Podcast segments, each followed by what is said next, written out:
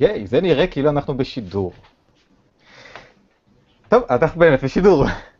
אה, שלום לכל הצופים שלנו, וממש כיף שאתם איתנו. אנחנו יודעים שיום ראשון, ואחרי שעון אה, קיץ, חורף, מה שעכשיו. סתיו, אביב.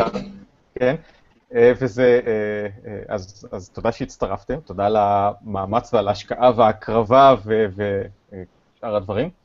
אה, אתם צופים בתוכנית החללית, תוכנית שמדווחת לכם על כל הדברים המגניבים מאוד שקורים עכשיו אה, בחלל. אה, שמי יואב לנצמן, אני מהנדס חלל, גיאופיזיקאי, אני מהנדס המערכת של Space.il, אני כותב את הבלוג מסה קריטית ומנחה את תוכנית החללית. איתנו בצוות, בחללית, מפיקת התוכנית דוקטור קרן לנצמן, כותבת הבלוג סוף העולם מבט מהיציאה, עם התמנונית רוזטה. שלום! אני יכולה להגיד עכשיו אה, יום הולדת שמח לברק ולקשת, או אחר כך אני אגיד יום הולדת שמח לברק ולקשת? לברק ולקשת את יכולה להגיד עכשיו. מזל טוב חמודים שלי, אנחנו מאוד אוהבים אתכם! היה לשניהם יום הולדת עכשיו, אז כל מי שאוהב אותם, שיכתוב בתגובות שהיה להם מזל טוב. וגם הנה תמנונית. לתמנונית אין שום קשר ליום הולדת. אני יכולה כבר להגיד מזל טוב גם לעופר וליעל? אולי נציג אותם קודם. בואו נעשה את זה. למה לא באמת? אה, איתנו אה, יעל הילמן, אה, דוקטורנטית לאסטרופיזיקה מאוניברסיטת תל אביב, ועכשיו אני נזהר בלהגיד למה בדיוק, מה בדיוק היא חוקרת. אבל- סופרנובות כל מיני טייפ דברים 1A. יפה מאוד, אהלן. קרן הקשיבה. כן, אז מזל טוב ליעל. תודה. ועופר מתוקי, שהוא דוקטורנט אה, מהאוניברסיטה העברית בתחום של קוסמולוגיה, והוא כותב את הבלוג היקום הנראה. כדאי לכם להירשם לבלוג הזה גם כן. אה, וגם לעופר מגיע מזל טוב, איכשהו. אז מזל טוב, עופר. ואחרון חביב, דוקטור בועז קרני, אה, פיזיקאי לאנרגיות גבוהות. לבועז לא מגיע מזל טוב על יום הולדת, אולי על משהו אחר, שאני עוד לא יודע מהו. לא. אנחנו יכולים סתם, סתם להגיד לו, אנחנו אוהבים אותך בועז. נשמור את זה אחרת. אה, יש לנו אה, המון נושאים היום. אה, אנחנו הולכים אה, לדבר עוד רגע על אה, כתם שמש ענקי שנמצא כרגע על פני השמש, ומה זה אומר עלינו. אה, אנחנו הולכים לדבר על חורים שחורים שיורים לייזר, ובועז יסביר לנו איך הדבר הזה אפשרי, או שהדבר הזה לא אפשרי ואני סתם מדבר שטויות. אה, נדבר על אה, סופרנובות מיוחדות שאין בהן מימן שמעורב. נדבר על הסרט אינטרסטלר, שרק תדעו שאני מקריב עכשיו את הקרנת העיתונאים בשביל אה, לדבר איתכם. סליחה, ו- סליחה. ואם יהיה זמן, אז אני אדבר גם על הסיבות שבגללם הסינים נמצאים בדרך לירח עכשיו. אני אמרתי שאתה יכול ללכת להקרנה ואתה אמרת אני לא סומך עלייך. ובכן, אני חושב שלפני רגע שהוא קם לסגור את צעקת הפיכה, אני חושב שאולי הוא צודק. סליחה, כן. אה, אה, צופים יקרים, אה, אם אתם רוצים להגיב, אתם מוזמנים להגיב או ביוטיוב, שבו אתם צופים בסרטון, או בגוגל פלוס, אה, אם אתם צופים בסרטון דרך גוגל פלוס, או בפייסבוק, באירוע של פייסבוק, בדף האירוע יש שרשור שכתוב בו תגובות, או תכף יהיה, או בטוויטר, אם תכתבו את ההשטג החללית. אם אתם כותבים את התגובות ביוטיוב, שימו בבקשה שתי כוכביות בתחילת השאלה, בשביל שאפשר יהיה להבדיל בין שתי תגובות, בין uh, תגובות לבין uh, סתם uh, הערות, שהן לא סתם, הן חשובות מאוד, ובכל דרך שבה אתם צופים, יש סימן קטן בצד כש, שהופיע כשהתחלתם uh, לצפות, uh, שאם תלחצו עליו, תיכנסו לאפליקציה של ה-Q&A של uh, יוטיוב, שבה תוכלו לכתוב פשוט תגובות בצד, ואנחנו נוכל להתייחס אליהן. ואז יש איזה ממשק מגניב כזה של אה, תשובות לשאלות. אמרתי את נפלא, הכל? פשוט נפלא. אמרת הכל, אין לי מה לעשות. אני אני הולכת, אני הולכת לשתות את הקפה שלי. אוקיי, יש- ביי, אני אתחיל בתוכנית. אה, ייתכן שחלקכם כבר שמעתם שעכשיו יש על השמש אה, כתם שמש ענקי. למעשה זה כתם שמש כל כך גדול, שהוא כתם השמש הגדול ביותר ב-25 שנים האחרונות. אה, וחשבתי קודם כל להראות לכם אה, תמונה שלו, שאפשר יהיה אה, לראות על מה מדובר. זה חלק מהשמש עם כתם ענקי, כמו שאתם רואים פה, וכדור הארץ לשם השוואת גדלים פה בפינה. הכתם הזה הרבה יותר גדול מהפלנטה צדק, שהיא יותר גדולה בהרבה מכדור הארץ. ואני אראה לכם גם סרטון שקשור לזה, שנייה. הנה. אה, אה, צילום, אה, לדעתי, מהחללית סוהו, שמסתכלת על השמש וצילמה אותו ב-20 יום האחרונות, וראתה את הכתם הזה מתקרב לכיוון שלנו. אז- מדהים לראות את זה. כן, ורואים גם שזה זז, יש תנועה. אז מה...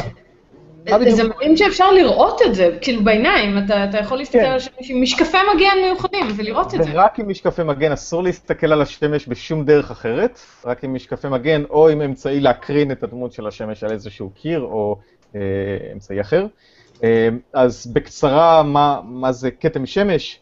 אה, הליבה של השמש אה, היא בטמפרטורה של מיליוני מעלות, ולכן החומר של השמש, שזה פלזמה, זה גז לוהט, מתחממת בחלק התחתון ועולה כלפי מעלה, פשוט צפה בדיוק כמו שמים חמים מתחילים אה, אה, לעלות למעלה בתוך סיר מים, וכאשר הם מגיעים לחלק העליון, הגזים של השמש מגיעים לחלק העליון של השמש ונפטרים מחלק מהחום שלהם, הם מתחילים לשקוע חזרה למטה. אז כל הזמן יש מערבולות אנכיות, עולות ויורדות בתוך השמש. אבל החומר של השמש הוא לא סתם גז, הוא פלזמה, כלומר חלקיקים אה, טעונים חשמלית, כלומר הם מאוד מאוד מושפעים משדות מגנטיים. והשדה של אה, המגנטי של השמש לפעמים יוצר פלונטרים מקומיים על פני השמש, מה שגורם לחומר של השמש, במקום פשוט לעלות ולרדת, אלא כאשר הוא מגיע למעלה הוא פשוט נשאר שם, או נע בצורה אופקית, ואז יש לו, אה, הוא מפנה יותר מהחום שלו, הוא מתקרר יותר. אז במקום טמפרטורה של קרוב ל-6,000 מעלות, הוא יכול להגיע לבערך 1,000 מעלות פחות, אה, מה שגורם לו להיות יותר קר, ולכן הוא זוהר פחות, ולכן אנחנו רואים אותו כמו כתם, כמו משהו כהה יותר. הוא לא באמת שחור. אז uh, לפעמים כשיש תופעות גדולות כאלה, זה מרמז על זה שהולכת להיות סופת שמש מאוד מאוד גדולה. כלומר, הרבה מאוד חומר שעף מהשמש לחלל, למרחבי מערכת השמש, ולפעמים אנחנו גם בדרך. למעשה הלוויינים שכרגע סביב כדור הארץ מודדים אה, שערות שמש כבר בערך שלושה ימים ברציפות, אה, שערות שמש חמורות אה, מהסוג החזק, אה, מה שאומר שכנראה באזורים אה, קוטביים יש עכשיו אה, אורות קוטב מאוד יפים, התופעה שנקראת אורורה. שזה אה, זה בעצם הדבר הטוב היחידי שקורה מה... כן, הנזקים הם נזקים בעיקר לאלקטרוניקה. הם לא נזקים אה, אה, לאנשים, כי פשוט אין אנשים שסתם נמצאים בחלל, למעט האסטרונאוטים, אה, שגם הם מוגנים על ידי חגורות הקרינה של, אה, של כדור הארץ. השדה המגנטי של כדור הארץ מגן עליהם ועל כולנו. אבל החלקיקים האלה אה, עוברים דרך האטמוספירה, פוגעים שם בכל מיני חלקיקים אה, נוספים, בגזים של האטמוספירה, וגורמים להם לזהור, וזה אה, זוהר הקוטב, שזו תופעה שאמורה להיות מאוד יפה. היא מאוד יפה גם בתמונות, אה, אה, לא התמזל מזלי לראות את זה במציאות. אה, אז אה, זה שמש, אה, זה כתם שמש מאוד מאוד גדול וחריג, זה לא משהו שקורה הרבה, ולכן זה אירוע מיוחד ששווה לעקוב אחריו, כי יש המון דברים שאנחנו לא יודעים על תופעות כאלה שקורות בשמש, כמו למה הכתם הזה גדול במיוחד דווקא עכשיו, למשל. יואב, שיתפתי תמונה שקיבלתי הרגע מעומרי אדן, שאומר שצילמו את זה בגבעת רם. אז אפילו שם רואים את ה... רגע, אז למה כן. זה נראה כמו ליקוי? זה כנראה, כנראה שזה היה ככה טלסקופ נראה או משהו, אני לא יודע בדיוק, יכול פשוט קיבלתי את זה להיות- הרגע. היה ליקוי- חמה חלקי לפני כמה ימים. אז יכול להיות שזה זה. קנדה ומערב ארצות הברית. אה, כן, כן, זה, זה, אה, אה, אז אה, סליחה, לא, לא, לא, בקמפוס של פייסבוק, לא בקמפוס של גבעת אה. אוקיי.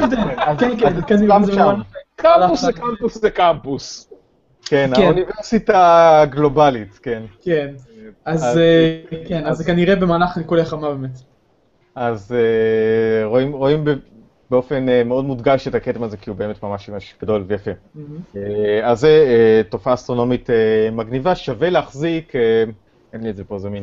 מש, משקפי שמש מיוחדות, אפשר להזמין כאלה באינטרנט, או אולי דרך מצפה הכוכבים הקרוב לביתכם, או אם אתם עובדים או לומדים באוניברסיטה, פשוט תלכו למחלקה לאסטרופיזיקה, בטח יש להם כאלה. אה, למישהו שיש, אנשים, אנשים אמורים להתעניין בדברים האלה, אז הם מחזיקים כאלה אמצעים. שזה תלוי באוניברסיטה. לא, לא לתיאורטיקנים אני מתכוון, לתצפיתנים. כן, זה תלוי באוניברסיטה, באוניברסיטה העברית לא נראה לי שיש את זה. זה נשמע יותר כמו משהו רוב האוניברסיטאות לא בעלי תקציב מאוד רציני. זה לא לכלום. אוקיי, לא חשוב. לקראת ליקויי חמה מחלקים כאלה בכל מיני מקומות ובתי ספר ודברים כאלה.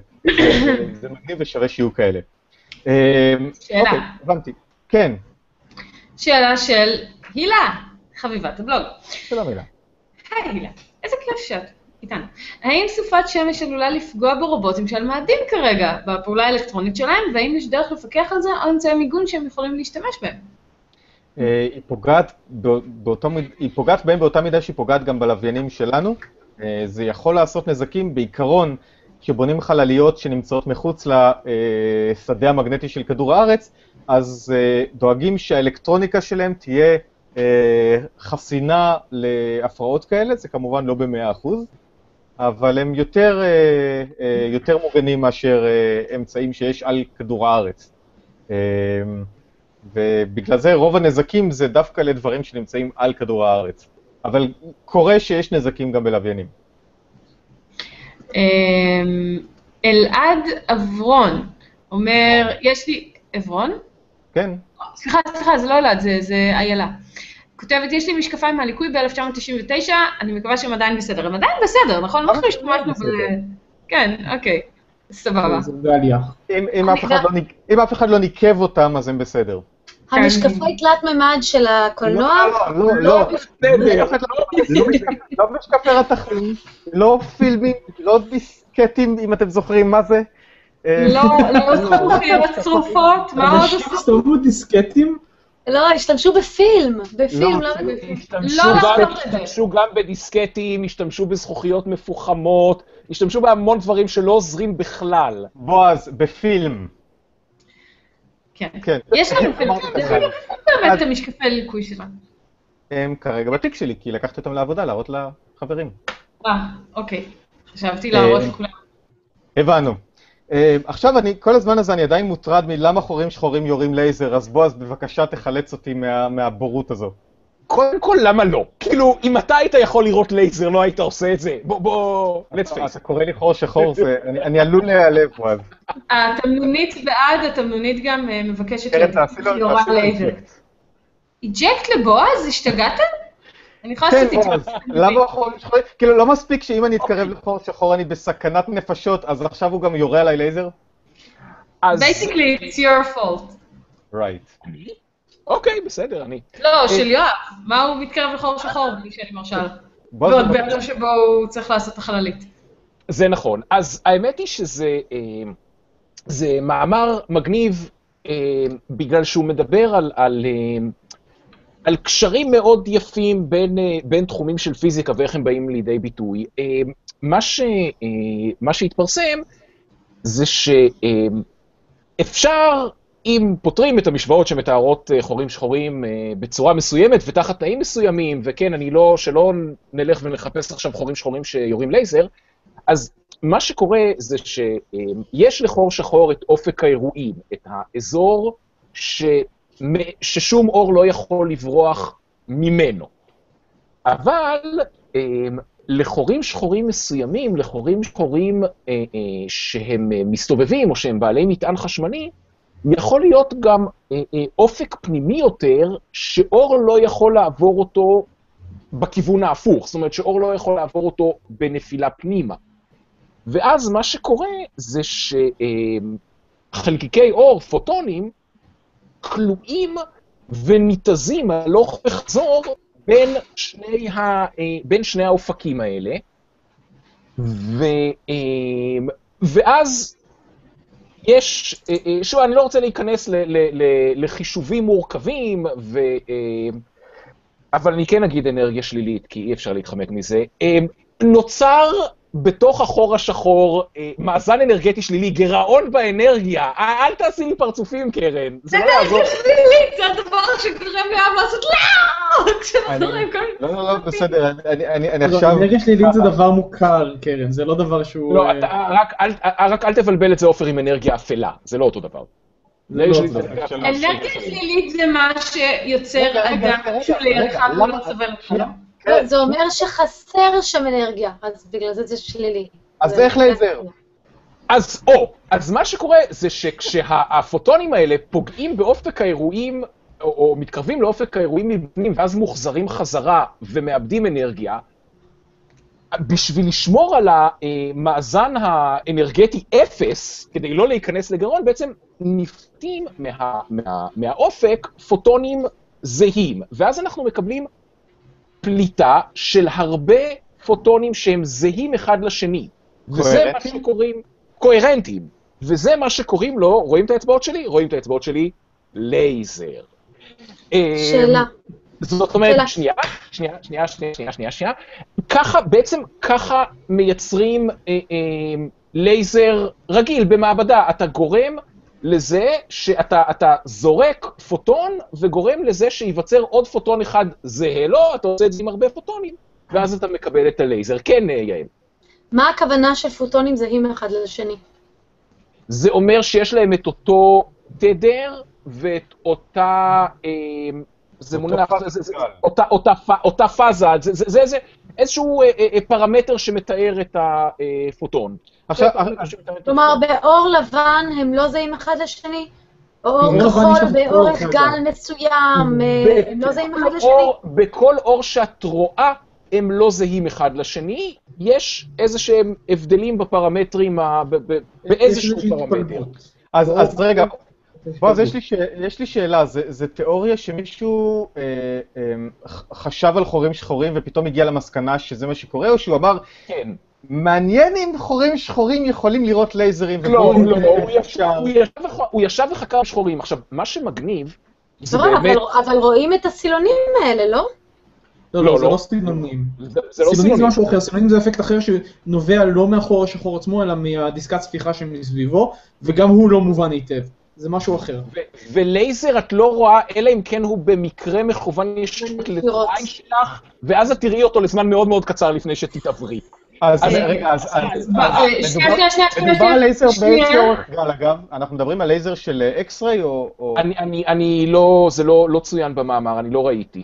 אה, אוקיי. בועז, שאלה קצרה רגע, אה, הפעם זה כן אלעד עברון, אני מצטערת, אה, מצטערת.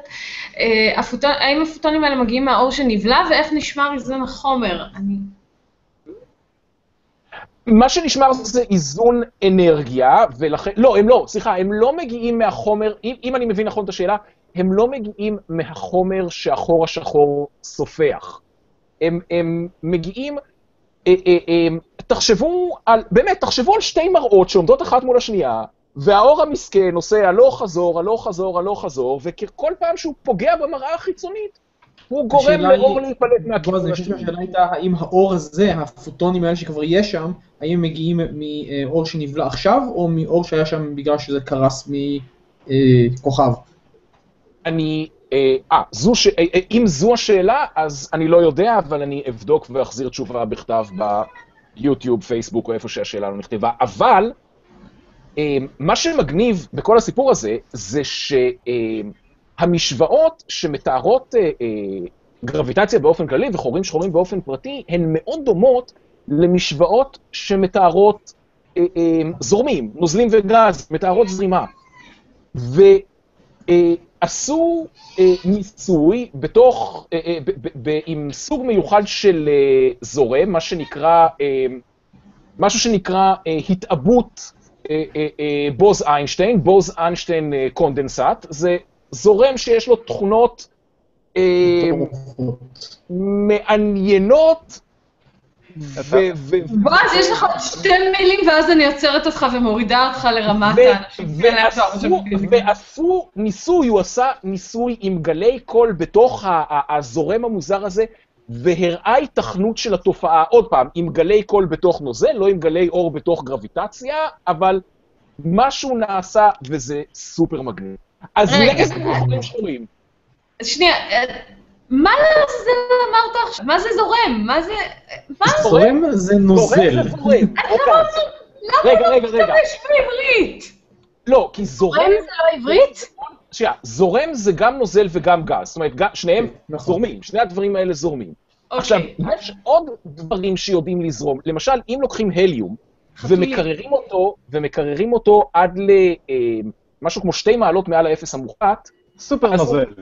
אז, אז, אז הוא מפתח, כן, אז הוא נקרא סופר נוזל, והוא מפתח, הוא, הוא, הוא מאבד את כל החיכוך שלו, והוא הוא מתנהג בצורה נורא מוזרה, ועם זורם דומה, לא עשו את זה עם הליום, אבל עם, עם, אה, אה, אה, עם זורם דומה עשו, העבירו שם גלי הלם, גלי קול, ו- וראו תופעה דומה, תופעה אנלוגית. זאת אומרת, יכול להיות שבאמת, אם במקרה מסתכלים על חור שחור בכיוון נכון, אז חוטפים לייזר בעין.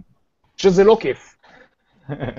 עוד דברים להיזהר מהם כשאנחנו מתעסקים עם חורים שחורים. ילדים, אל תנסו את זה בבית. ילדים, היזהרו אני מחורים לא שחורים. אני חושב באמת ברירה. זהו, מסביר את גלילאו אולי. גלילאו? ואלעד, שאלה טובה. גלילאו בסופו של. דבר התעוור, לא? גלילאו? אה, אני- אני לא זוכר. גלילאו לא מת. נראה לי שזה היה יותר קשור לכספית באיזושהי צורה, לא? לא, גלילאו גלילאו, הסתכל אני- כל החיים שלו על הכוכבים, והוא- והוא- הוא על השמש. גלילאו הסתכל על השמש יותר הוא הסתכל ילדים, אל תסתכלו על השמש. התעוור, הוא בסוף התעוור. אה, גלילאו, את לא מבינה- שאני לא הולכת. לחפש את זה אוקיי. עכשיו. אנחנו עכשיו אה, נעבור מחורים שחורים שיורים לייזרים לסופרנובות מסוג מיוחד. יעל? אוקיי. טוב, עד שהבנתי שאתה מדבר אליי. כן. מי אם לא את סופרנובות, סופרנובות? סופרנובות אני חצי ישנה. טוב, אה, ככה. אה, נורא התלהבו כי אה, מצאו אה, סופרנובה בלי מימן. עכשיו, זה היה כותרת קצת בומבסטית, כי זה לא שלא רואים אף פעם סופרנובה בלי מימן, אלא אה, מה שכן, מצאו כאן איזשהו הסבר למה שראו, ואני עכשיו אסביר את זה. כעיקרון, יש אה, שני סוגים של סופרנובות, יש type 1 ו type 2. אה, type, אה, ההבדל ביניהם זה כעיקרון, ממש בצורה מאוד מאוד מופשטת ובלי להיכנס לפרטים, זה שב type 1 אין מימן, ב type 2 יש מימן, ובאמת אפשר להיכנס פה להמון המון תתי אה, אה, אה, סוגים, אבל נשאיר את זה בזה. עכשיו, טייפ 2 זה סופרנובה רגילה שנוצרת אה, כתוצאה מכוכב שקורס אל תור עצמו ומתפוצץ ומעיף הכל ונשאר כוכב נוטרונים בסוף. זה סופרנובה כמו שאנחנו מכירים אותו. עכשיו, איך זה קורה בעצם? הכוכב בדרך כלל מתחיל ממימן, והוא אה, שורף את, ה, אה, את, את המימן שלו להליום, ואת ההליום לפחמן וחמצן, וכך הלאה ליסודות כבדים יותר ויותר ויותר עד לברזל. ויוצא מזה שנשאר כל הזמן אה, קליפה דקה מסביב. אז בעצם נוצר מין. אה, צורה של בצל, שבפנים יש ברזל ו... ו- ו- וכלפי חוץ שכבה כל פעם של יסוד יותר קל, ובחוץ מימן. אז אם עכשיו הוא מתפוצץ ומעיף את הכל, צריך להיות גם מימן בספקטרום, כי היה שכבה של מימן בקצה. עכשיו, אז זהו, אז, אז ככה אמור להיראות סופרנובה. עכשיו מה? ה type, אה, מה שאנחנו מדברים עליו פה זה type 1, כי לא ראו בו מימן, אבל לא ה type 1A שלי, שלפעמים גם יש בו מימן, אבל זה סיפור אחר לגמרי, והוא כתוצאה מכוכבים בינאריים, עם ננס לבן, והסברתי את זה ארוך אה, בפגישתנו הקודמת. מדובר כאן על type 1B ו-1C שהם נורא דומים, ואני לא אכנס להבדלים ביניהם, ונקרא להם בקיצור type 1BC, בסדר? יש שני, יש שני תיאוריות אה, מה בעצם יכול לגרום לזה, שזה בעצם קורס כמו type 2, אבל נראה כמו type 1, זה הקטע שלו. אה, אז זה יכול להיות או כוכב סופר סופר מסיבי של מעל 20 מסות שמש, שנקרא וולף רייט, שמרוב שהוא כל כך מסיבי, הוא מפתח רוח שמש. ואז לפני, כלומר הוא מעיף מעצמו כל הזמן מסה. ואז יוצא שלפני שהוא אה, מסיים לעבור את כל השלבים ומתפוצץ, הוא הספיק להעיף את השכבות החיצוניות, שבשכבות החיצוניות זה איפה שהיה מימן. זה ענק כחול? מה? זה מה שנקרא ענק כחול? אמ, כאילו יותר גדול מענק כחול, כן, הוא כחול והוא ענק. סופר ענק. כחול כן, כן, כן, אוקיי. כן, אפשר, לקרוא לו, אה, איכשהו לסווג אותו שם, אבל אה, יש לו שם, קוראים לו וולף רייט, כן. אה, כי הוא ממש ענק. אמ, אוקיי, זו אופציה אחת. אופציה אחרת היא, איך עוד בעצם כוכב יכול לאבד מסה תוך כדי ההתפתחות?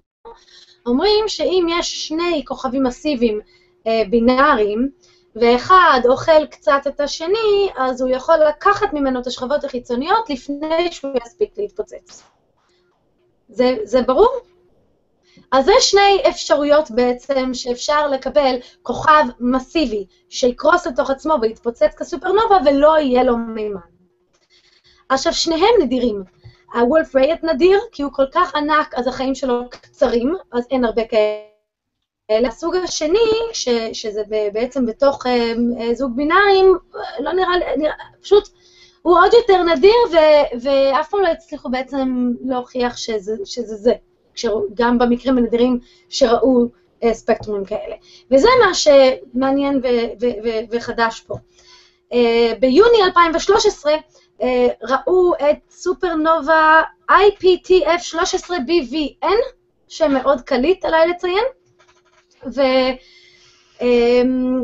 והוא בעצם אה, אה, היה נראה כמו מה שתיארתי עכשיו, זאת אומרת, הוא, הוא, הוא, הוא type 1B או C, אה, ואז ככה קבוצה אחת אמרה, טוב, זה כנראה וולף רייט, קבוצה שנייה נכנסה לעסק ואמרה, לא, לא יכול להיות, זה נראה פחות מדי, זה נראה קטן מדי, והיה להם את התחושה הזאת שזה בטח כתוצאה מבינארים, אז הם, הם, הם עשו מודל, סימולציות, והם הראו בעצם שזה...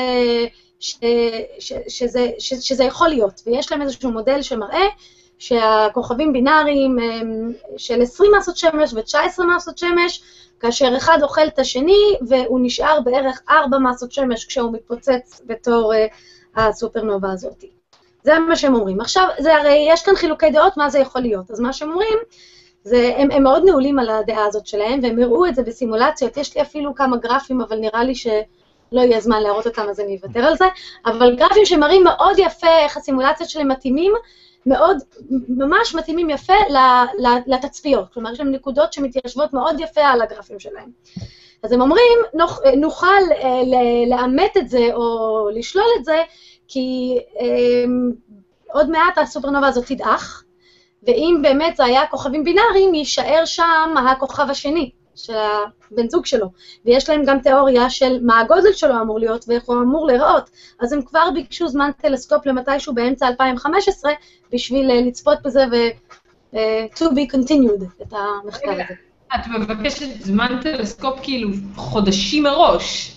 הם רוצים, אה, אם הם יודעים שהם צריכים את זה, אז הם ביקשו, כן. יש גם priorities. יש גם priorities. אז תצטרכי לספר לנו באמצע 2015, מה הם ראו? אה, בסדר, נגיע. אני רוצה, אני רוצה לתקן דבר אחד לגבי העיוורון של גלילאו, שההנחה שהוא התעוור כתוצאה מצפייה בשמש כנראה איננה נכונה. כשיש חבורת רופאי עיניים, שלא לציין מעט מטורפים, שפרסמו את זה במאמר שלהם, אני אלנקק אותו בתגובות, שבו הם בחנו את כל הדיוקנות שלו במהלך השנים, ובחנו את ההיסטוריה הרפואית שלו, והגיעו למסקנה שהוא כנראה סבל מסוג ספציפי של גלוקומה, משהו שקורה עם הגיל, או לחילופין איזושהי מחלה אוטואימונית או דלקתית, ובפירוש לא עיוורון ש... כתוצאה מצפייה בשמש. שאלה, שאלה. כן. שאלה. האם צפייה יתרה בשמש יכול לגרום לגלקומה? צפייה יתרה בשמש יכולה להרוס את העיניים בהרבה דרכים אחרות, אבל לא בגלוקומה כמו שהם מציינים פה. הם מדברים על משהו אחר, סוג אחר. יש הרבה סוגים של מחלות עיניים, ואל תצפו בשמש בבקשה. במיוחד לא עם טלסקופ. או, או, העיניים, אני מסתכל בעיניים של גלילאו, זה בסדר. הזמן שלוקח להתעוור, להתעוור, הזמן שלוקח להתעוור בצפייה בשמש בטלסקופ זה כלום זמן, זה מיידי. אז בואו נעשה את זה. בקיצור, אז הוא כנראה... אבל יש, יש עדשות מיוחדות שמלבישים על הטלסקופ בשביל לעשות תצפיות שמש, ואז זה ממש נחמד להסתכל על השמש. נכון, זה פילטר שמרכיבים ב... אני רק, אני רק רוצה לציין ששרה, חברתי היקרה ללימודים, בדיוק כתבה, היי, גם אני רציתי לדבר על זה. אז ייי, גו, מדיסין פאוור, תמשיכו לדבר על החלל שלכם, אבל תשאירו לנו את העיוורון של גלילאו. אז קודם כל, בכלל מגניב ששרה צופה בנו, אה, אבל אה, זה טוב גם שהיא כותבת ב-Q&A, תשתמשו באפליקציה הזאת, זה מגניב, זה עובד. כן, אנחנו רואים את התגובות, זה מדהים. כן. טוב, עכשיו אנחנו רוצים לספר לכם משהו מגניב על סרט הוליוודי שהולך לצאת בקרוב, ששמו אינטרסטלר, או בעברית בין כוכבים, יכול להיות? משהו כזה, נדמה לי. זה הסרט החדש של כריסטופר נולן, שאנחנו מאוד מאוד מצפים לו, הוא יגיע לקולנוע עוד שבועיים, והסרט עוסק באנושות שמנסה להגיע לכוכבי, למערכות שמש אחרות באמצעות כנראה איזשהו חור תולעת או משהו כזה. בקיצור, יש שם חור שחור בסרט. והם התעקשו שהסרט יהיה עד כמה שיותר נכון, מדעית כנראה. נחיה ונראה. לא, לא, לא זה האייטם שלנו, הוא כנראה לפחות חלקית מאוד מדויק. קרה משהו ממש מגניב כתוצאה מההתעקשות הזאת, וזה מה שאובר יספר עכשיו עליו. כן, אז, טוב, האמת שלי, שנייה לפני, טוב, לא, אני אדבר על זה אחרי זה. הם באמת, כנראה, הם לקחו מאוד ברצינות את הקטע של. הנכונות המדעית, הם מינו ל executive producer, בועז אה, יוכל אולי לתת לי את המונח העברי, אני לא זוכר מהו, סוג, אחד המפיקים בסרט הוא קיפ תורן. מפיק בפועל, התואר בעברית נקרא מפיק בפועל. אמ, אז אחד המפיקים בפועל שלהם הוא קיפ תורן, פרופסור קיפ תורן, שאני חושב שדיברנו עליו אה, אה, בתוכניות קודמות, שהוא אחד המומחים הגדולים בעולם לתחום של אה, יחסות כללית. אמ, הוא בין השלושה כותבים של אחד מספרי הלימוד ה... אחד מספרי לימוד הנחשבים כן, ביותר. זה לא ספר עופר, זה שלושה ספרים. זה ליטרלי שלושה ספרים, יש שם קטעים שמסומנים לקרוא כן. ביחד כן. ולא עם האחרים. זה, זה שלושה ספרים ביחד. זה, זה מטורף, הספר נקרא גרביטיישן עכשיו, כאילו, הספר הזה שוקל איזה שלושה קילו, הבדיחה אצלנו תמיד הייתה שהוא מלמד... יש איזשהו קורס שמחייב לקרוא את הספר הזה? אני רוצה להבין. לא מחייב, אבל זה מלווה היטב את הקורס של יחסות כללית. יש אצלכם ציורים, יש אצלכם ציורים של בני אדם מרומים ומופשטים מאור? כי זה מה שיש אצלי בספרים שהם שוקלים ככה. יש אצלנו ציורים של תפוחים. תפוחים. יש הרבה מאוד כן דברים. תפוחים?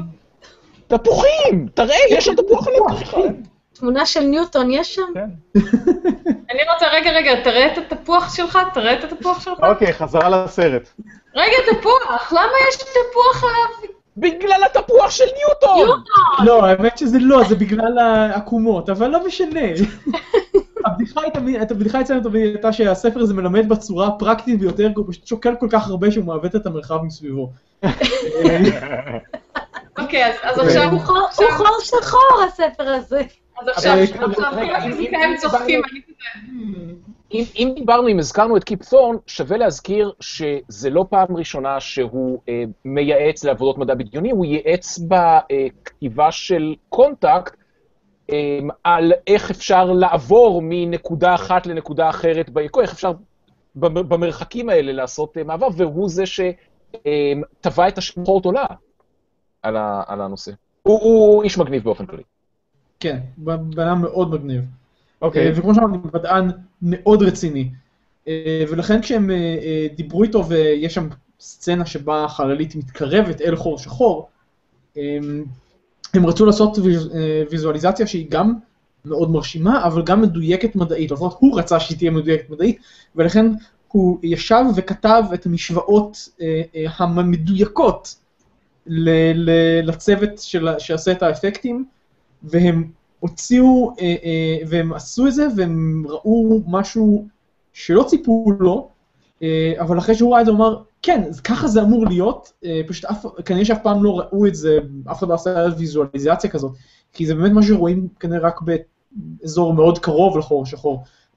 במקרה שלהם מדובר על חור שחור עם דיסקת צפיחה, שזה, דיברתי על זה בפעם הקודמת, זה, יש איזושהי גז שנפל אל, החור, אל עבר החור השחור והתייצב בדיסקה מסביב לו, ובגלל אה, שהוא כל כך צפוף, הוא נהיה מאוד חם וקורן, אה, ולכן רואים אותו.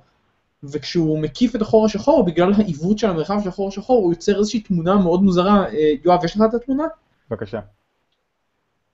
אז הוא יוצר תמונה מאוד מוזרה, הוא יוצר מין הילה של אור מסביב לחור השחור. עכשיו, אם אני מבין נכון, ההילה של האור זה בעצם החלק האחורי של, ה... של הדיסקת ספיחה, מה שנמצא מאחורי החור השחור, ובגלל אפקט, זה בעצם סוג של, של עידוש גרביטציוני שדיברתי עליו אה, אה, גם כן, ב... אה, דיברתי גם בהרצאה שלי. עופר, אתה מתקרב מהר מאוד למגבלת המילים שאני לא מבינה במשפט, ואז אנחנו... אוקיי, אז בואי תגידי לי איזה מילים אני צריך... לא, עידוש גרביטציוני זה היכולת להשתמש בשדות גרביטציה כדי לראות את האור שמגיע מאחורי מה שקורה... אתה לא, אתה בפינה, על הזורם. הוא מסביר אותי. הוא לא יכול להסביר אותך. בועז, בוא תיכנס. חבר'ה, רגע, רגע, לא, לא, כי באמת, זה, אנחנו נכנסים כבר, אנחנו יוצאים מהתחום של עופר ונכנסים לתחום שלי. לך אתה, איך אנחנו, שנייה, לא, לא, לא, לא, לא, אתם לא מסבירים לי את זה שאני... זה עבר את אופק קרן, אין דרך חזרה, זה אצל עכשיו. לא, אני אתן לך אני אעשה לך מיוט. למה שלא הבנתי, ואז תסבירו את מה שלא הבנתי. אחרת אתם תסבירו את מה שנדמה לכם שלא הבנתי, וזה לא יעזור לאף אחד, כי זה יהפוך להיות... בקיצור, ככה. תשים שוב את התמונה, בבקשה. מה? עד שסגרת? כן, למה סגרת? אתה לא מקבל ממני הערות. אוקיי, אז אם אני מבינה נכון, הם הפעילו את המשוואות שמתארות חור שחור על הדבר, על המחשבי האנימציה הסופר מתוחכמים שלהם, ואז הם קיבלו, במקום לקבל מה שראינו במרכז גלקסיה ממש לא מזמן, שזה, שזה חור שחור ומסביב כוכבים, הם קיבלו את הפס האופקי הזה שלגמרי לא היה ברור לאף אחד מה הוא. אז כן הבנתי נכון? הפס האופקי הוא כן ברור, זה דיסקת הספיחה ולזה מצפים. אז הפס האופקי זה בסדר. זה דיסקת הספיחה רואים שם מלמעלה, לא? זהו, מה, ש, מה שלא ברור זה ההילת אור הזאת שמקיפה, העיגול okay. אור שמקיף את, ה, את החור השחור, שהוא, עכשיו אני אומר את זה בערבון מוגבל, כי מה שקראתי זה רק את, ה, את הכתבה שנכתבה על הסרט ועוד לא התפרסמו מאמרים מדעיים, אבל, אבל קיפון אומר שהוא יוצא, יכול להוציא מזה לפחות שני מאמרים, אז אנחנו נחכה ונראה מה בדיוק הוא כותב על זה, אבל זה מה שהבנתי, אז זה לא...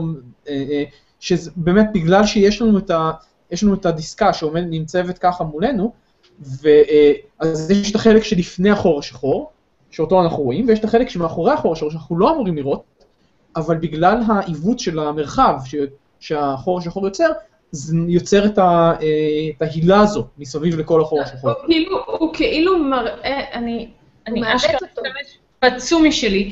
את, אתה מתכוון שאם זו הדיסקה שאנחנו כאילו מסתכלים מפה, ופה יש חור שחור באמצע, אז mm-hmm. עד האמצע אנחנו רואים את מה שאנחנו אמורים לראות, ואז מהצד הזה אנחנו בעצם רואים את החלק הזה ככה. ככה בעצם? הוא כאילו מקפל לנו? הוא בעצם, הוא לוקח את האור שיוצא, הוא לוקח את האור שיוצא מהדיסקה. אותו כאילו? הוא לא מסובב, הוא מעקם אותו, הוא מעקם אותו סביב החור השחור בעצם. מה שאנחנו רואים כטבעת, בהחלט יכול להיות, יצא לראות את המשוואות, לא, שאם לא היה שם חור שחור, זה לא טבעת, זה כדור, זה תחשבי על כדור שפשוט אור יוצא ממנו, והכבידה של החור השחור מתפקדת כמו עדשה, או אולי תחשבו על זה כמו מראה מעוותת, מותח את הכדור ועושה טבעת. זה יותר עדשה מאשר מראה, כי האור עובר ולא מוחזר, אבל הגרביטציה ממש חזקה מתפקדת כעדשה. בגלל שהיא מעוותת את המרחב, היא גם מעקמת, את ה... היא משנה את המסלול של האור, בדיוק כמו שעושה עדשה. שנייה, אז מה שאנחנו רואים בתמונה הזאת, הטבעת הזאת, זה הקרנה בעצם של מה שיש מאחורי החור השחור, שפשוט בגלל הכבידה אנחנו מסתכלים עליו ככה, או שזה כדור. זה מה אוקיי, שאני הבנתי. אוקיי, מגניב, אז אני הבנתי כמו עופר. שוב, זה מובן כי זה לא, לא מאמר מדעי עדיין. לא, לא, לא, אני לא הבנתי כמו עופר, אני חושב שזה איזשהו אובייקט שנמצא, זה לא שזה אובייקט שככה ובגלל החור השחור אנחנו רואים אותו ככה, זה איזה כדור שנמצא מאחורי החור השחור, איזה כוכב אולי או משהו. אלעד, אלעד, מאיר, זה כמו להסתכל... רגע, בועז, למה... לא, לא, רגע, רגע, יאלי, שנייה. אלעד מאיר, זה כמו להסתכל על טבעת מסביב לגולה מזכוכית. זה למישהו נשמע כמו המטאפורה המתאימה כאן? כי אם כן, זה מאוד יעזור למוח שלי. זה מזכיר את מה שעופר תיאר, בערך, כן. זה קצת מזכיר את מה שאני תיארתי, כן.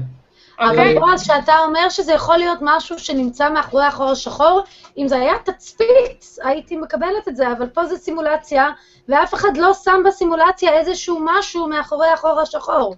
זה לא סימולציה, זה סרט,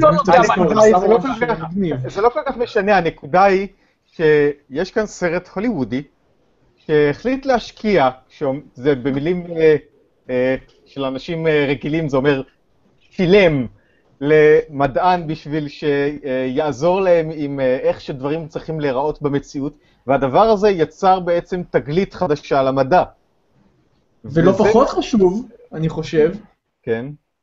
הם אשכרה השתמשו במה שהמדען הזה אמר להם. זאת אומרת, אנחנו כן. אשכרה רואים מדע אמיתי בסרט.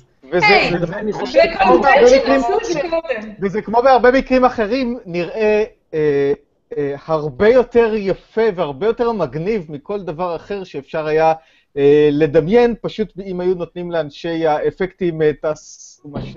אני חושב שמה שהכי מגניב פה זה שאני לא עוסק בזה, אז עופר ויעל יתקנו אותי אם אני טועה, אבל כשמדען בא ועושה סימולציה של משהו, הוא לא רוצה ליצור תמונה שזה נראה באמת. יוצרים גרפים, הדמיות, אזורים עם צבעים כאלה שמדגישים את זה, וצבעים אחרים שמדגישים את זה. פה הם השתמשו במחשבים ובאלגוריתמים מיועדים לעשות משהו אחר, שמיועדים ליצור אפקט שנראה אותו בסרט, ופתאום אנחנו רואים באמת איך נוצרה, במקום רק לדעת איך נראית דיסקת צפיחה, אנחנו ממש רואים את זה. זה נראה לי מדהים.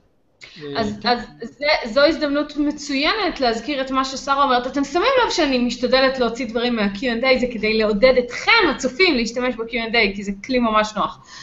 אז שרה בדיוק אומרת שם, אה, כדור שיוצא, שאור יוצא ממנו נשמע כמו פנטזיה, אבל זה בדיוק הנקודה, ההבדל בין פנטזיה למדע בדיוני זה שאנחנו לא אומרים, היי, קסם, אנחנו אומרים, הנה המשוואות, אפשר אה, לשחזר את זה במקביל. אני רוצה גם לתקן את שרה, שכדור יוצא ממנו זה כוכב. זה כוכב, כן. כן. זה כוכב, זה לא מה שאנחנו לא מכירים. אבל זה עדיין מגניב. That's the point. זה נראה כמו העין של מורדור, וזה עדיין מגניב. אה, סליחה, סליחה. העין של מורדור. העין של סאורון זה מושג אמיתי בקוסמולוגיה, וזה לא זה. אומייגוד, oh אתם מופרעים. לא, אנחנו גיקים, יש הבדל אה, מאוד אמנם, אבל... אה, אוקיי, עוד אייטם אחד לקראת סיום. one last item. כן, אז הסינים שיגרו היום עוד חללית לירח. כזכור, בדצמבר האחרון הסינים הנחיתו חללית רובוטית על הירח, צ'אנגה 3, uh, והם עובדים במרץ לקראת uh, צ'אנגה 5, שתנחת על הירח בשנת uh, 2017, זה לא עוד הרבה זמן, תשחרר איזשהו רובר שיעמיס עליה חול ואת החומר מהירח יתמרי מחדש ותטיס אותו חזרה לכדור הארץ. זה בערך מה שהסובייטים עשו בשנות ה-70, רק שהפעם הם מתכננים לעשות את זה כמובן באמצעים אה, מודרניים ויותר אה, משוכללים. הסובייטים למשל לא תכננו שרובר יעשה את זה. אה, ואחד הדברים שעכשיו הם רוצים לבחון זה את החזרה לאטמוספירה, זה משהו שהם עדיין לא עשו.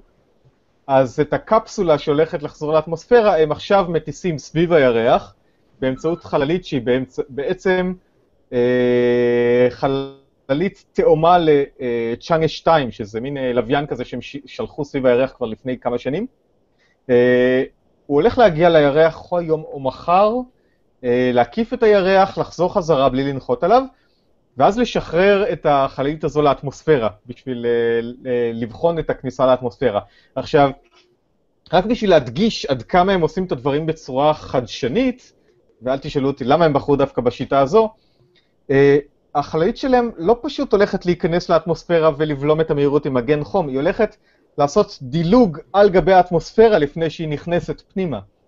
אה, שמענו גם את הדימוי הזה, זה היה גם בסטארט-טרק ובכל מיני סדרות, את הקטע הזה שאם נכנסים לאטמוספירה בזווית הלא נכונה, אז קופצים עליה כמו אבן שקופצת על המים, אז הם ממש הולכים לעשות את זה לפני שהם הולכים לצלול לתוך האטמוספירה. למה? כנראה שזה עוזר להם להוריד את המהירות של הכניסה לאטמוספירה, אבל בכל זאת זה דבר מגניב שאף פעם לא עשו אותו עד עכשיו. אז... הם, עושים, הם עושים את זה כי הם לא ראו את הסרטים האמריקאים, בגלל האיפול שיש שם על החומר מהמערב, אז הם לא יודעים שלא אמורים לעשות את זה. אני חושב שזה לא המצב. הם עד עכשיו החזירו כבר דברים מהחלל, היו להם גם אסטרונאוטים בחלל, טייקונאוטים, אז uh, את האסטרונאוטים ידעו להחזיר, אבל מצד שני, למשהו שנמצא במסלול נמוך סביב כדור הארץ, אין מהירות כמו משהו שחוזר מהירח, uh, ששם יש מהירות הרבה הרבה יותר גבוהה, אז צריך דרך אחרת אה, לבלום את המהירות הזאת, שהדרך הפשוטה היא לעשות את זה באמצעות דלק. פשוט מפעילים מנועים ומאטים, אה, יכול להיות שהם מצאו דרך חדשנית לעשות את זה, וזה יהיה מעניין אה, לראות את זה קורה, וכמובן נקווה שזה יצליח. שהתוכנית שלהם היא בעצם, כמו שהם מצהירים לפחות, שנת 2030 בסיס קיים ומתפקד על הירח. ש... שזה מאויש קבוע? כן, אתה יודע מה הבעיה היחידה עם זה? זה ממש לא הרבה זמן 2030. לא, לא, יש... עכשיו, תראו, הם גם מטיסים חלליות לירח והולכים להחסיר משם חומר אה, בקרוב. הם גם הולכים לבנות את תחנת החלל השנייה שלהם אה, החל מהשנה הבאה. אה, בשביל לחקור התנהגות של איך חלל משפיע על אנשים ואיך לתפקד בתנאי החלל. אבל למה הם צריכים עוד אחד שישתמשו? אה, כאילו, צריך להיות איזושהי סיבה לבנות אחד נוסף. התחנת חלל הראשונה הייתה ניסיונית בשביל הרעיונות הראשונים שלהם, בשביל ליישם את הרעיונות כמו היצמדות של חלליות במסלול ואסטרונאוטים שטסים אה, בחלל, ובאמת, זה, זה עבר להם די חלק. לא היו להם הרבה תקלות, ועל התקלות שהיו הם התגברו. אה, זה דברים שמאוד דומים לתחילת הדרך של הסובייטים, כי מן הסתם משם הם מקבלים את הידע שלהם, אבל הם עושים את זה בקצב מואץ בהרבה. כי דברים השתכללו בינתיים. למשל, הנחיתה שהייתה להם על הירח, שזו הייתה הנחיתה הראשונה מזה 37 שנה על הירח, אז הם כבר נחתו שם עם, אה, עם לייזרים ועם אה, אמצעים אופטיים וכל מיני אה, פטנטים כאלה, מה שלא היה בזמנו. אז, אז, אז הם כן משתמשים ביכולות מודרניות למרות שהם מבצעים עדיין את הדברים ש, שעשו בעבר, אבל הנה, אנחנו רואים שיש חדשנות כאן. אז אם מאוד מעניין לראות את זה. התחנת חלל השנייה אמורה להיות יותר משוכללת ויותר... היא אמורה להיות גדולה בערך כמו תחנת מיר. זו תחנה גדולה. אני רק רוצה לציין, הנחיתה לירח שהזכרת, לא נחיתה מאוישת, נחיתה של מכשירים בלבד. לא מאוישת בשלב זה, לא. אבל זה עדיין מאוד מגניב. הם יגיעו לנחיתות מאוישות בשלבים הבאים, זה בעשור הבא, שזה לא עוד הרבה זמן. הבעיה עם סינים על הירח ועם אה, נחיתה מאוישת ועם בסיס סיני ב-2030 זה שהם מאחרים אחרי אסימוב ב-50 שנה. הוא צפה שהם ינחתו על הירח כבר בשנות ה-80. הם לא עומדים בלוז.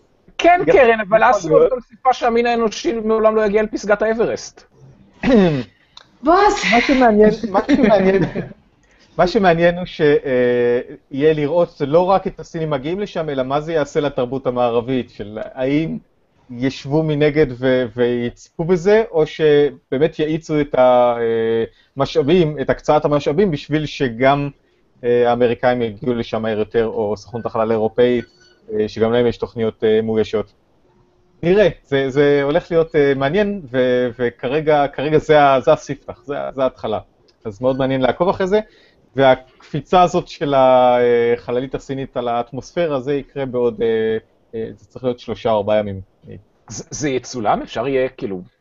Uh, לא חושב שזה יצולם, אני לא חושב שאפשר לצלם את זה, אבל uh, uh, אני בטוח שזה ידווח. אה, אנחנו נראה את זה, אם זה, אם זה באמת יצליח לחזור לקרקע, אז, אז יראו את זה, הם יראו את זה. אה, אנחנו צריכים להשיג מישהו דובר סינית לחללית, שיוכל לתרגם לנו את כל הסרטונים האלה. אני כן, מכירה מישהי. עופר, אתה רוצה להגיד לי שאין אצלכם פוסט כרגע בקבוצה? יש כמה, יש כמה אה, אנשים... יפני לדעתי. יש, אה, יש מישהו בטוויטר שמצאתי שגר בהונג קונג ומתרגם חדשות חלל מסין, אז uh, לפחות uh, בזה אפשר להיעזר. בינתיים. אבל זה, זה הולך להיות מעניין. בזאת תמו האייטמים שלנו, אז לפני שאנחנו ממש מסיימים... רגע, רגע, אני רוצה להגיד עוד דבר אחד, משפט אחד, שלא תהיינה אי-הבנות, אני חושב שהסיפורים של אסימוב הם מדהימים ושווה לקרוא אותם. בוא, זה מצוין, זה מתקשר לנו לאייטם הבא, נכון. האחרון. שהאייטם הבא הוא אה, להזכיר לכם, צופים יקרים, שב-18 בדצמבר, 18 בדצמבר, אה, שזה חנוכה, אה, כנס מאורות, כנס מדע בדיוני בגבעת רם שבירושלים. לאלה מכם שנבהלים מזה שזה ירושלים וקר ורחוק וכל זה, אז הכנס הזה מפוצץ מאנשים מהמרכז כבר חמש שנים ברציפות, אז תפסיקו לדבר שטויות ותבואו. יש מלא אנשים יהיה לך. זה, זה, זה כנס uh, מאוד מגניב, שבמקרה המנהלת של הכנס נמצאת פה ומפיקה גם את החללית. אני, אני, אני באמת לא יודעת למי אתה מתכוון, זה יעל? כאילו, מי... אתה לא מציג את זה כמו שצריך. כנס מאורות 2014 בנושא מלחמה לנצח, לרגל 100 שנה למלחמת העולם הראשונה. כנס מאורות הוא כנס מדע ומדע בדיוני שנערך זו, שיארח זו השנה השישית בירושלים, אז כן, אנשי המרכז, בואו לירושלים, קחו יום אחד חופש, ותגיעו לעיר הבירה שהיא לא תל אביב, ויש שם אוכל ויש שם שתייה, ויש שם מלא דברים מגניבים, ויהיו לנו הרצאות, ויהיו לנו פאנלים, וכל חברי הפאנל של החללית ירצו בלית ברירה, כי אני מכירה אותם ואני יודעת איפה הם גרים. ואם אתם מסתכלים על יעל כרגע, אתם תראו את הפרצוף שהיא אמרה לי, אבל אני מתעסקת בסופרנובות, מה אני יכולה לעשות? ואני אמרתי לה, מלחמה של סופרנובות כמובן, טייפ 1A מול type 1B, אני יותר גדולה, אני אוכל אותך. זה הייתה אז גם. אתה תצטרכי להביא בובות בשביל זה. ועם חורים שחורים חמושים בלייזרים. וכרישים על הגב, עם סינים שנוחתים על הירח. זה יכול לעבוד. אני... אה, בכל אופן, זה כנס ממש ממש מגניב ושווה לכם אה, להגיע. אני רוצה לעשות screen share למסך של ה... רואים את זה? אוי, כן. אז אתם יכולים לראות, אתם יכולים לראות את שם הכנס, שזה מאורות.sf-f.org.il, או פשוט להקליד בגוגל, מאורות 2014, או להיכנס לאתר האגודה למדע בדיונים ופנטזיה, או לחפש אותי בפייסבוק, אני בטוחה שאתם תשמעו על זה הרבה בימים הקרובים, בחודשים הקרובים, ותראו איזה אתר יפה יש לנו, אני ממש ממש אוהבת אותו, הוא כזה חמוד. אז בואו למאורות. אני חושבת ש... אני חושבת שמיצינו את הנקודה הזאת של בואו למאורות, אחרת אתם מסתכלים איתי. ורגע לפני שמסיימים, אני רק רוצה להגיד תודה לספריית ארמן למדעי הטבע בגבעת רם, שאפשרו לי להשאיל את הספר, למרות שהוא עותק לא להשאלה, בגלל שאמרתי להם שאנחנו עושים תוכנית אינטרנט על חלל. אוי ואבוי. אז אה, כן, אני גם צריכה לציין שמאורות זה בשיתוף הקרן לירושלים, וכמובן האוניברסיטה העברית, והרשות לקהילה ולנוער, אבל אנחנו נפסיק להגיד את זה. ויש כאן הרבה אנשים שמתלהבים עכשיו מה, מהשם של הכנס, אז אני אוהבת את כולכם. אוקיי, אז uh, תודה שצפיתם בנו, צופים יקרים, ואנחנו נתראה בעוד שבועיים, במוצאי שבת קרוב לוודאי, uh, בתוכנית הבאה של החללית. Uh, תודה ולהתראות לכולם, לילה טוב. ביי. ביי.